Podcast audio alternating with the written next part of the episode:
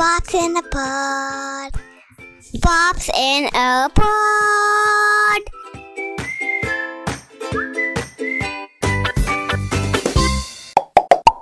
Hi, welcome to Pops in a Pod. I am Nadir Pop. And I'm Peter Pop. Another episode and another author on the episode. I like this trend, you know, getting authors, getting to know about their books and their understanding and their perspective on on the subject that they have written. Don't you think, Peter? Yeah, it's a lot of fun. And I think maybe this is something we should continue as a trend in 2022. I think a lot of people have spent time in the last couple of years kind of writing books. So it'll be fun to hear from them. And if you're wondering who our previous authors were, well, last week we got uh, Binal Gandhi and Sunera Sangvi, who were the authors for Piggy Bank to Portfolio How to Make Kids Financially Smarter. And this time we're going to talk about relationships.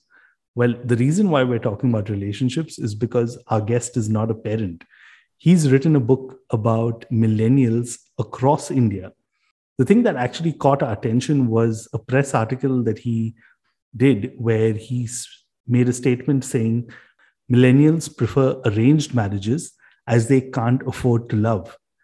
This really struck a nerve with Nadir and me, and we were very curious to know more about what he found out from fellow millennials.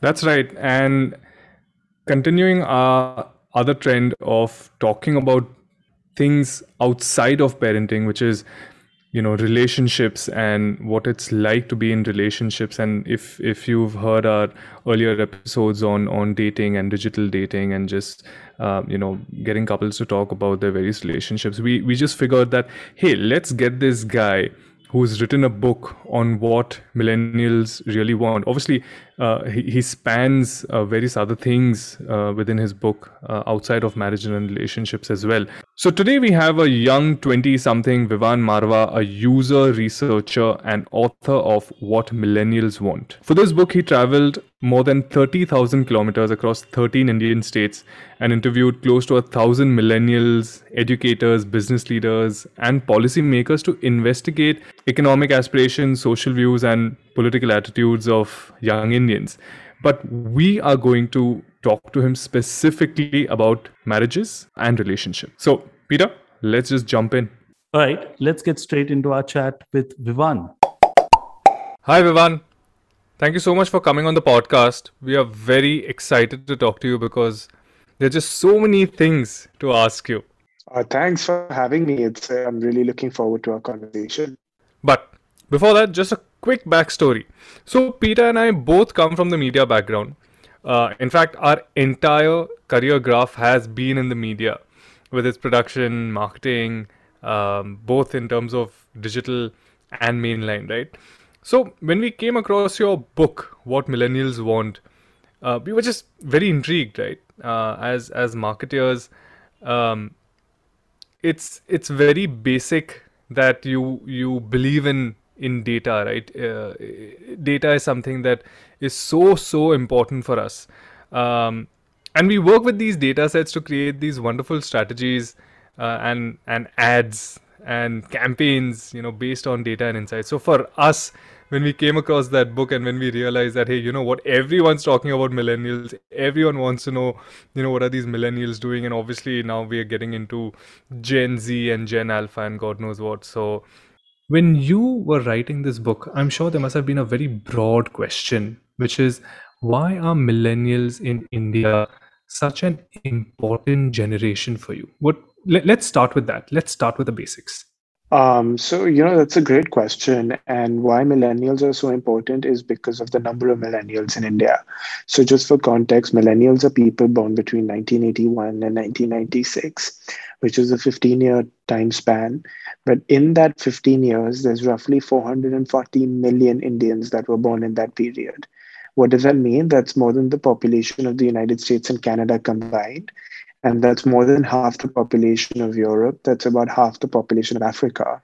So that means this is the world's single largest group of consumers, of users, of voters, of uh, of, of citizens and of people, and and. Uh, uh, I mean, the numbers speak for themselves. So why they're important is because Indian millennials today, they decide national elections, they decide uh, business strategies, they decide, you know, economic division, I mean, economic uh, trajectories of India, and, uh, you know, are already occupying positions of power, and in the next few years will dominate positions of power in India.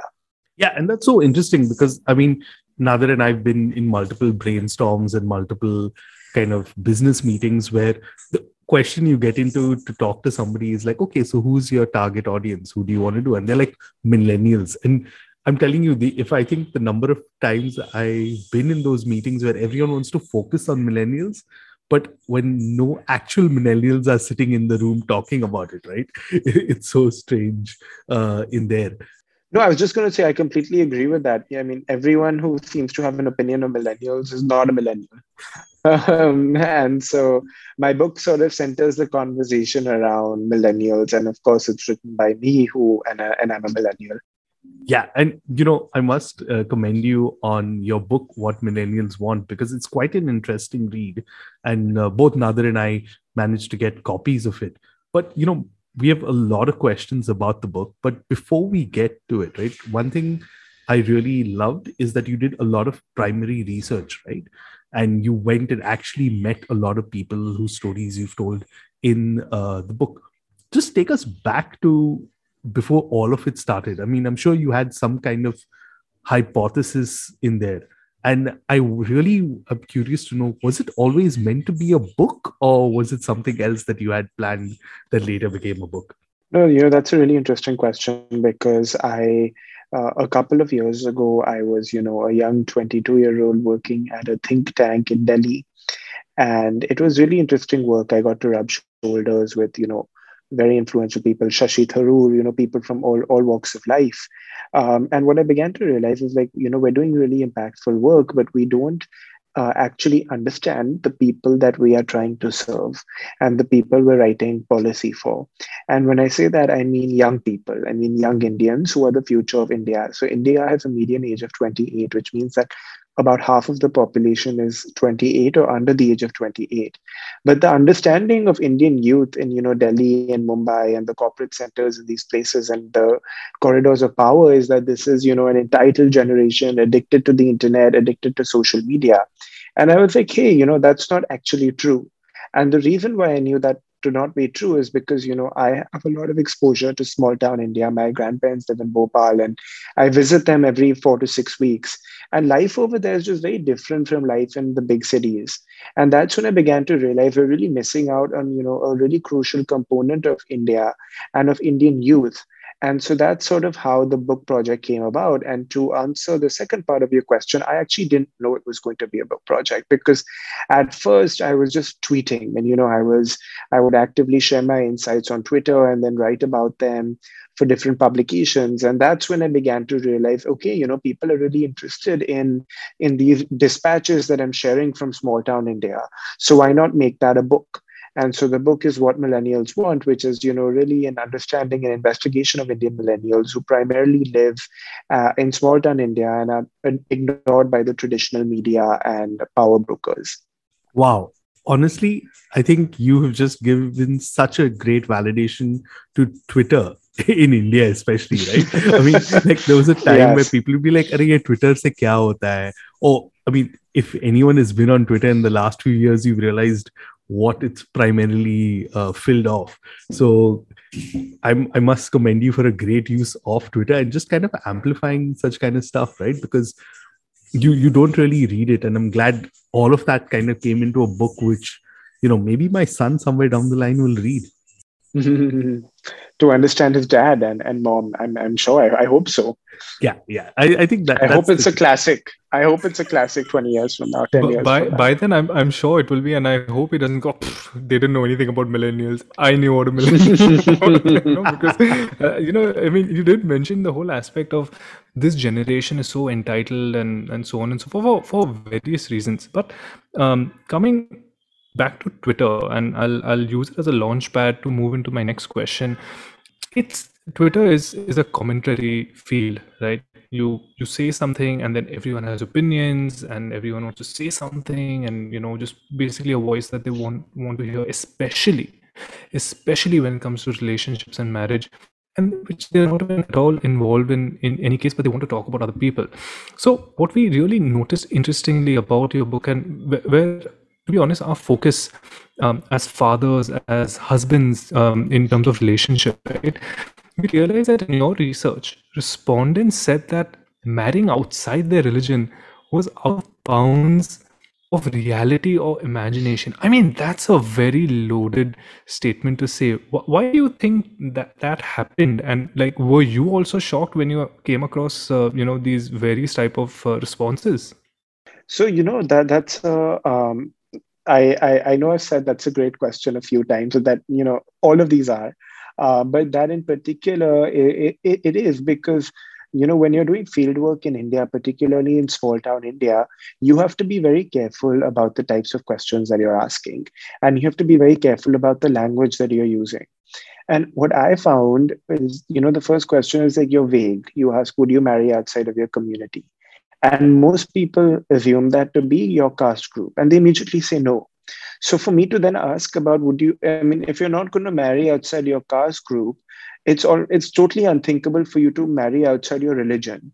But for the people who did say that yeah you know i don't you know caste like yeah sure maybe i'd marry outside my caste. But then i'd say okay well would you marry outside your religion? And that's when like oh no no no no, no. i mean like that almost became a taboo you know subject that like it's like you know you're asking someone to come out of the closet or something like that. Because you know that is just like completely like oh i i could never do i could never you know uh, uh, marry someone outside of my religion. And the few you know one or two people who i've met who were seeing uh, you know had a partner outside their religion were almost fearful of their lives. And they were fearful like you know i don't know how how i'm going to be viewed I don't know, you know, how our relationship is, how we're going to be safe. And so, you know, in a lot of small towns, we have to understand that this type of violence continues to take place. It takes place among intercaste marriages. So, of course, it will take place between interreligious marriages. So, it was definitely one of those things that, you know, it was really a taboo subject that was totally out of the re- bounds of reality for, for almost everyone I met to be honest, this subject is kind of close to my heart. And we were talking about this prior to starting recording. I mean, you know, my parents grew up in two different religions and they got married in the 80s. So it makes me kind of wonder that, wow, what were they kind of thinking to kind of do what they did, right? Back then? Because back then it was barely heard of. But when you kind of fast forward three decades later and realize that kind of thinking still sticks around in India. And I don't know if you've come across, there's a very interesting uh, profile on Twitter. It's called India Love Project. And it features love and marriage outside the shackles of faith, caste, ethnicity, and gender. And currently, they have over 300 stories. And sometimes I really love going through these profiles because it just tells you that, you know, I would still say that, you know, while there's a majority of people who think a certain way, there are these outliers. Would you say, call them? Yeah, so you know that in in my book, I actually talk about outliers and how even the outliers often have contradictions. So I profile a guy I met in Bhopal named Basant, who was having a love marriage, and uh, he's marrying outside of his caste group. Um, and he met his partner on a dating app, which you know has so many vestiges of modernity and and progress. But also, when I asked him, like, would you marry outside your religion? He told me, oh, I could never marry a Muslim. And again, my job is not to sit and judge anyone or to or, or to you know tell people who they should marry or wh- how they should behave but it's just to get their views down.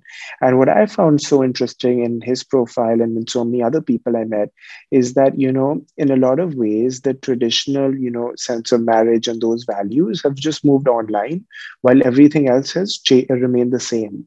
So i've also met you know a lot of people who are not millennials who are the parents of millennials who've told me, you know, in particular, there's this one example that really stands out to me. This very well educated, very uh, wealthy uh, woman I know whose daughter is my age told me, मेरी बेटी लड़की से भी शादी कर ले लेकिन मुसलमान से ना करे you know that she'll be fine that even if her married daughters if her daughter marries a girl but she should not marry a Muslim. And I've heard these kinds of attitudes, you know, shared about different community groups, uh, not just religious groups, but even caste groups, you know, plenty of times while doing my research. And so, in a lot of ways, I do think that you know those those that similar approach to marriage exists, but it's just moved online. You know, I'm glad you brought up the whole aspect of online and uh, this gentleman from from Bhopal uh, finding a mate uh, on on on a dating app, right?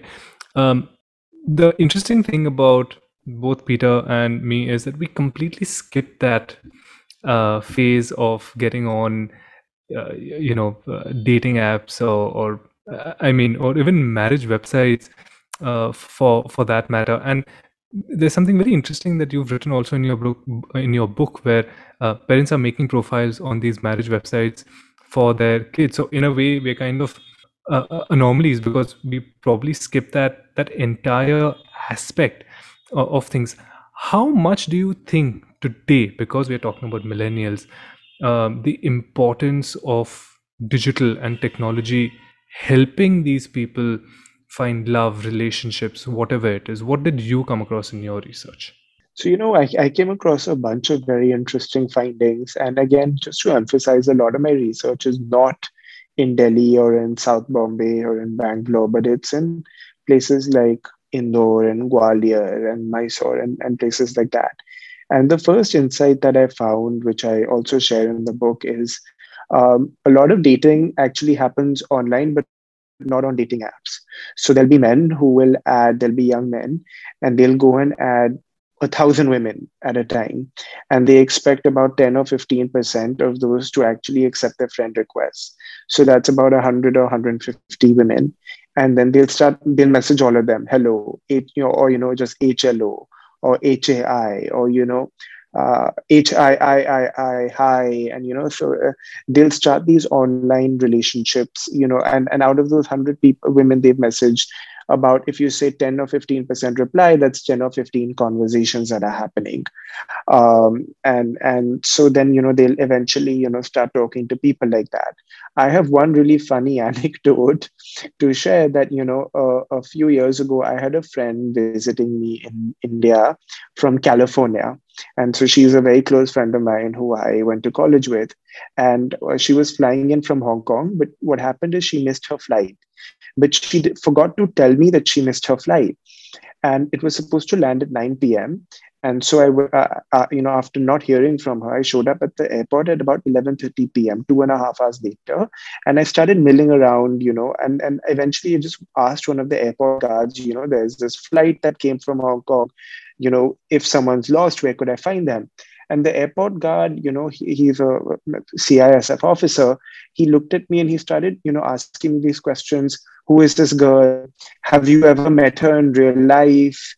Uh, or, you know, have you, uh, show me a picture of her. Do you really know her? And that's when I realized that, you know, a lot of guys have actually had conversations with women you know all over the world and sort of you know are now trying to you know do you get what I'm saying? You know, they now believe that they've become like these real friends with them.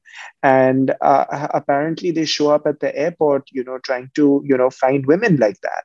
And it was just so alien to me, you know, this interaction that I went around and I started asking questions. And I also found that there were a lot of young men who used Tinder to connect with women around the world and actually practice their English and so they're like oh you know we want to practice our english. So they'll you know they'll use photos of other people usually a bollywood actors and they'll connect with women all over the world uh, you know to practice their english even though they might not have any opportunity to actually meet them in real life. So that's one aspect. But two you know answer your question more directly, um, you know, in a lot of ways, uh, the online space has opened up many new opportunities for young people to date and to find partners. But it's also opened up opportunities for their parents to do what they were doing otherwise in physical spaces. And so, to give you an example, if you are a Catholic who lives in Bandra, there were maybe 100 families near you physically living. And out of those 100 families, maybe 20 had girls for your son but that's only 20 But now when you go online on shaadi.com or jeevansathi.com, you can find Catholic girls all over India and you can find Catholic, you know, Indian Catholic girls all over the world. And so when you actually create a profile on Naukri.com today, it does not assume that you are creating a profile for yourself. There's an option to create a profile for your son, for your daughter, for your niece, nephew, brother, sister, mother, father, you know, all types of different uh, uh, relationships. And then when you when you start answering some of those questions they ask you, uh, it's very detailed. So your skin color, your height, your profession, your income, your education level, your caste, your subcaste, your gotra, you know, all of that. And so I really, what I write in my book is that the traditional system has remained, and in fact, it's gotten reinforced online. Wow, this is a complete new world for Nadir and me, especially online, because we've just never explored uh, this aspect. You know, another thing I wanted to talk about, and uh, this is an anecdote uh, I think Nadir and I have shared before on the podcast. Apologies to our listeners who are listening to this for the second time, but uh, I keep uh, bringing up this incident of uh, so my wife and I got married in church, and in church you before you get married you have a marriage course that you need to attend for a couple of days now, in that marriage course, there were about 50 couples, so about 100 uh, of us uh, were there roughly. And one of the, while they went through, and I really appreciate that course because it kind of gears you up actually for marriage, right? It kind of talks about conflict resolution and stuff like that, stuff that, you know, your parents will never tell you about. And one of the things that they talked, and I think it was one of those interactive moments where they were like, okay, so how many of you are uh, having a love marriage. And I kid you not, there were not more than six of us, or four or six of us. I'm fuzzy on the details, but there were only that many hands that went up. And I didn't get married that long ago. I'm talking about like 2014, right? Uh, I was surprised. I was like, wait, there are that many arranged marriages happening. And fast forward to like eight odd years later, we come across an article that you're featured in in the Times of India, which actually talks that you know millennials are kind of talking about or millennials are having more and more arranged marriages, which kind of doesn't make sense to me in a way, right? If you think about it, like millennials are, are positioned as you know the modern, the ones who are w- with digital media. You're talking about them using uh, apps and things like that but when it comes to relationships and marriages, they still want to stick the traditional way. T- tell me about some of that research that you did. What were some of the findings that you had or the reasonings for that? So, you know, first off, I want to start off by saying that what we see in the media today, and also particularly the English and Hindi language media, is very disconnected from what's actually happening in India. And what do I mean by that? Who are the people greenlighting Bollywood scripts today? They are proteges of Karan Johar. They are proteges of Aditya Chopra. And they are people, business executives at Netflix and Reliance and, you know, Fox and Disney. And these are people who've grown up in South Delhi. These are people who've grown up in South Bombay and have basically, you know, not spent much time where the majority of India lives and when you look at the advertising and marketing industry, that's even more true. If you look at the big advertising firms like JWT, just by virtue of you know being able to write good copy, and you know ha- you need a mastery of English, uh, who and and and you know even to communicate with your clients who are again executives at uh, uh, you know different multinational corporations you come from a certain background and so therefore you just assume that you know the people who are like you uh, you know India, and to a, for a long period of time that worked. You know, Pepsi, Thums Up, all of these have had amazing marketing campaigns, but nowadays it's actually very disconnected from what's happening in India. And if you look at some of the ad campaign boycotts that have been taking place, where a company will come up with a supposedly progressive ad campaign and then it's getting boycotted by you know by the public or by some you know minister in some state government somewhere. But there's a lot of popular support for that boycott because that ad is not actually resonating with the masses or with the people it's supposed to resonate with. So the Fabindia ad is one example of that.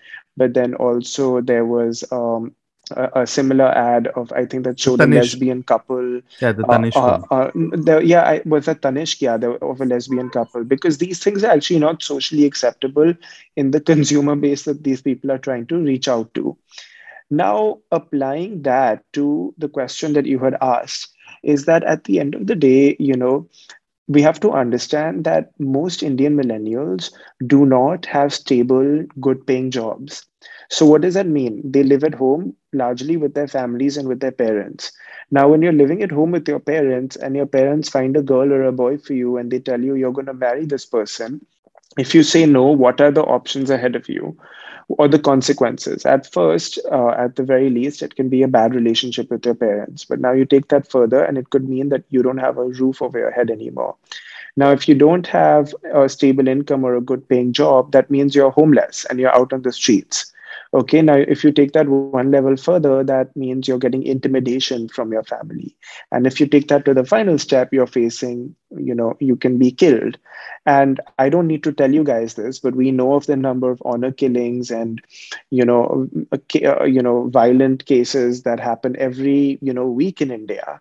And that's because, you know, a lot of young people um, uh, uh, you know, are, are, not secure financially or physically to find their own partners. And so, what that means for everyone else, the people who we don't see in the newspaper articles, is that they have to fall in line, and they've been, you know, uh, uh, frightened into falling in line.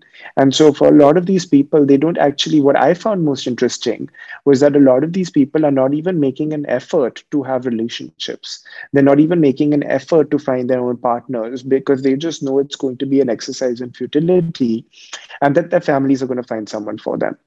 It's you're right you know i mean being in in the metro um, we are definitely far removed from what's really happening in bharat right? Um, when i was reading your book i did come across and because you brought up the whole arranged marriage and the reason as multiple reasons behind it uh, this this took me back to Riddhi from jaipur um, where she says and i quote my parents know me so well I know they will make the right choice for me. Close quote. Today, my parents, uh, Vivan, can't even describe what I do for a living, like let alone know mm-hmm. my personality, right? I mean, this blind faith in arranged marriage is is just very truly fascinating. But Riddhi also spoke quite a bit about her marriage and the role of her husband in sharing the load. Tell us a little bit about your interaction with her. Like she agreed to the arranged marriage aspect, but then obviously she saw certain issues problems whatever. She noticed things. What was your interaction with her like?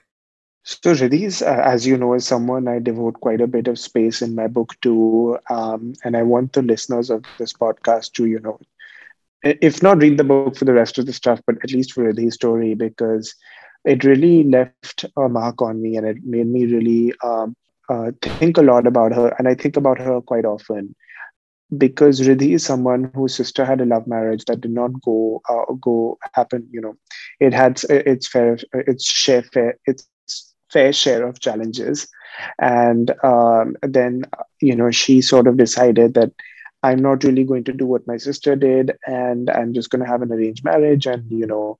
Why should I fight my parents anyway? They know me so well. Let me just go along with them and at first um, you know it was okay. They were never like really good friends or they never really have you know did things together.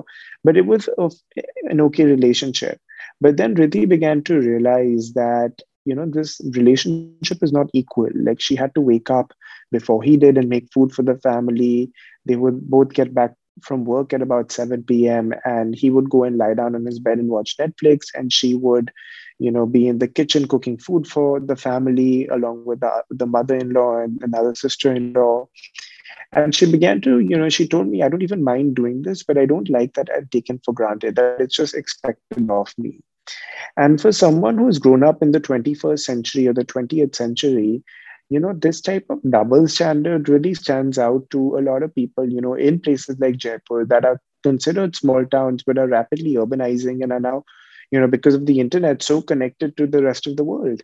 And so a lot of young women in particular and and there's other books about this as well are begin are beginning to say that you know enough and we don't want you know we're not willing to be second class citizens or partners in these relationships and and in Riddhi's case, like I really did, you know, I I uh, I almost, you know, it, it really stood out to me how she was, you know, felt trapped in this marriage that was supposed to be a stable, happy relationship that her parents would arrange for her.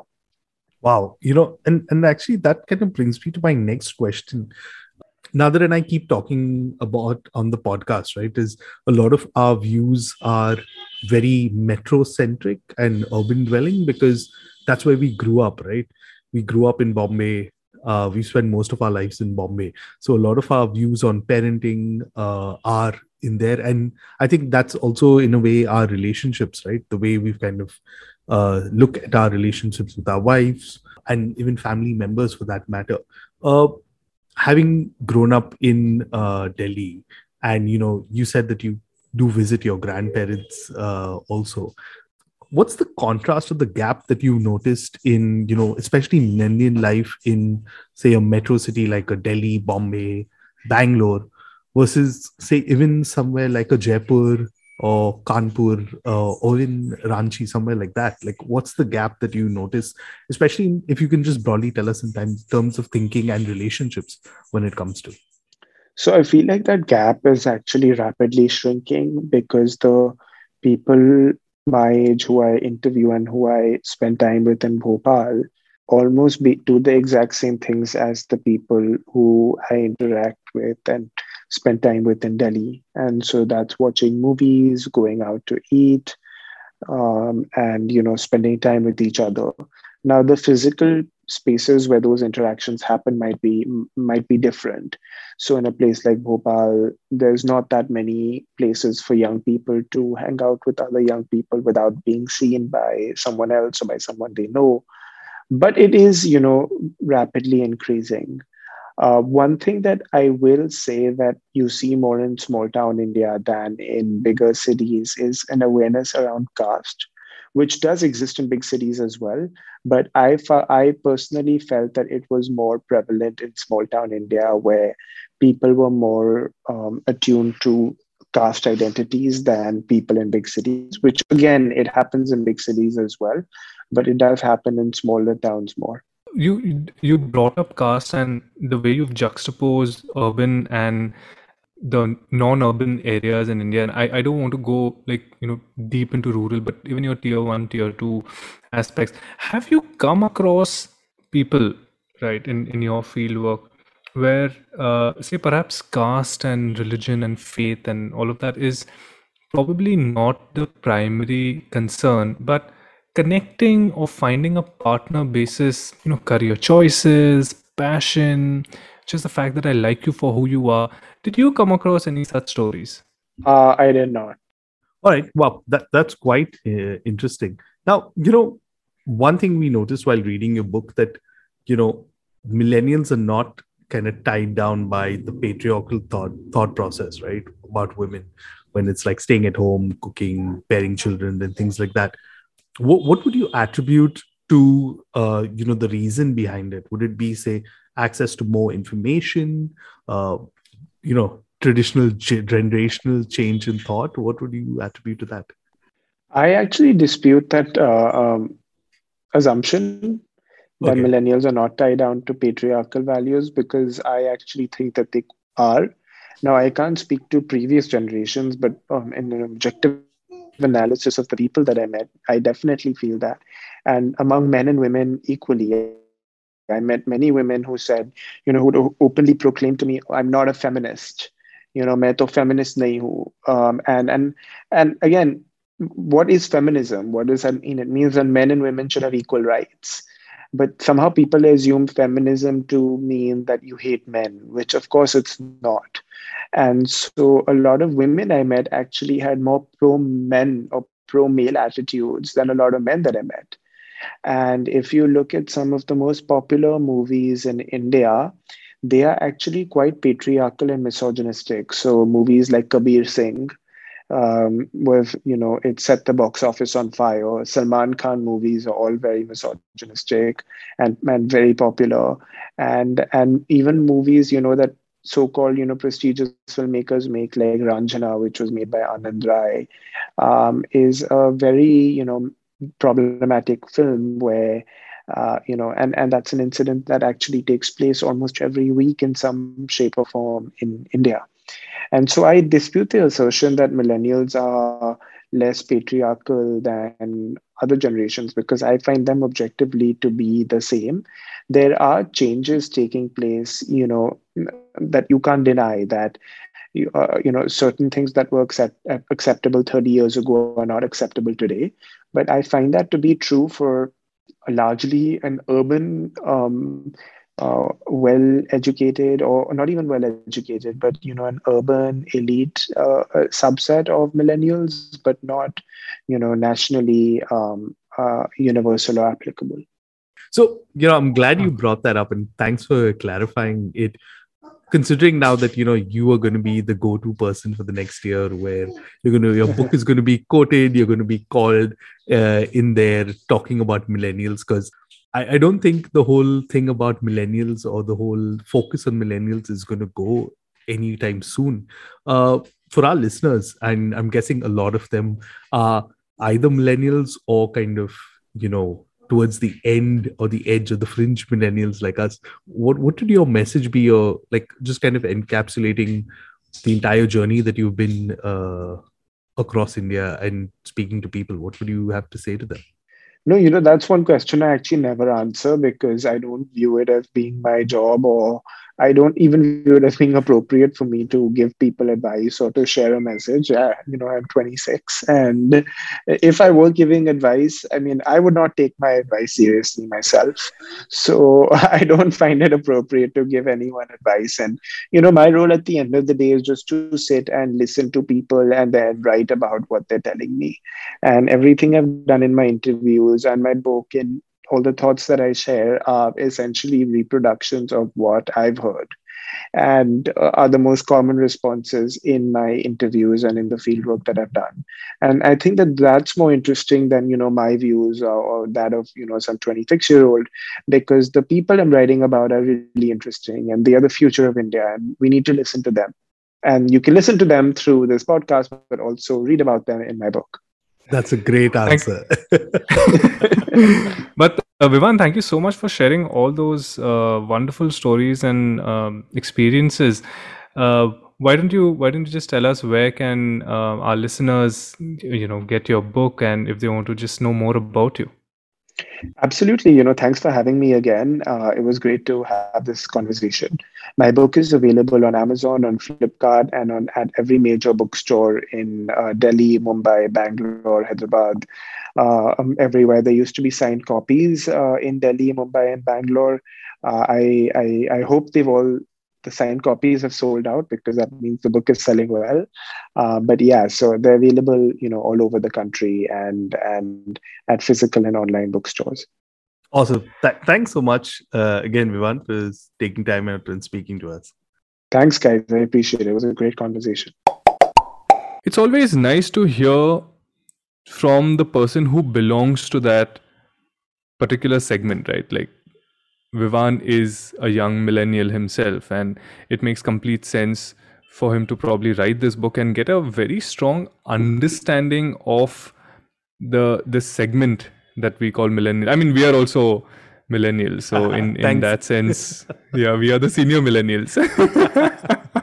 you know, this reminds me of like school days, Nadir where you know you were like the moment you moved up grade 11 12 you were like the seniors in school now we've like become senior millennials yeah exactly but i think more importantly was the fact that he his book gives so much insight on uh, millennials living outside of the metros right? Like here are you and i um, based out of mumbai and we, we can't even pretend to understand what's really happening uh, in the larger scheme of things you know in the real the the bharat right? And this and this is what i think vivan really opened our eyes through his book and this conversation that he had that what is really happening out there in in these non metro areas? True. And i highly recommend everyone who has a business or is keen to understand what millennials think, right? Because, like I mentioned in the episode, I've sat in so many meetings where people who are not really millennials are trying to understand this market. And you know while we are still saying millennials we've already got you know the gen z that everyone's thinking about and the people making decisions or trying to plan things around them are nowhere have any idea what they're thinking right? So i think this book is a good insight into millennials especially across india like you mentioned not just the metro cities. But that's all for this episode. Before we go, here's a quick teaser for our next episode, which will be releasing around Valentine's Day. Now, those of you who've been listening for a while know that we last year did two episodes around Valentine's Day, which was Valentine's Day Not.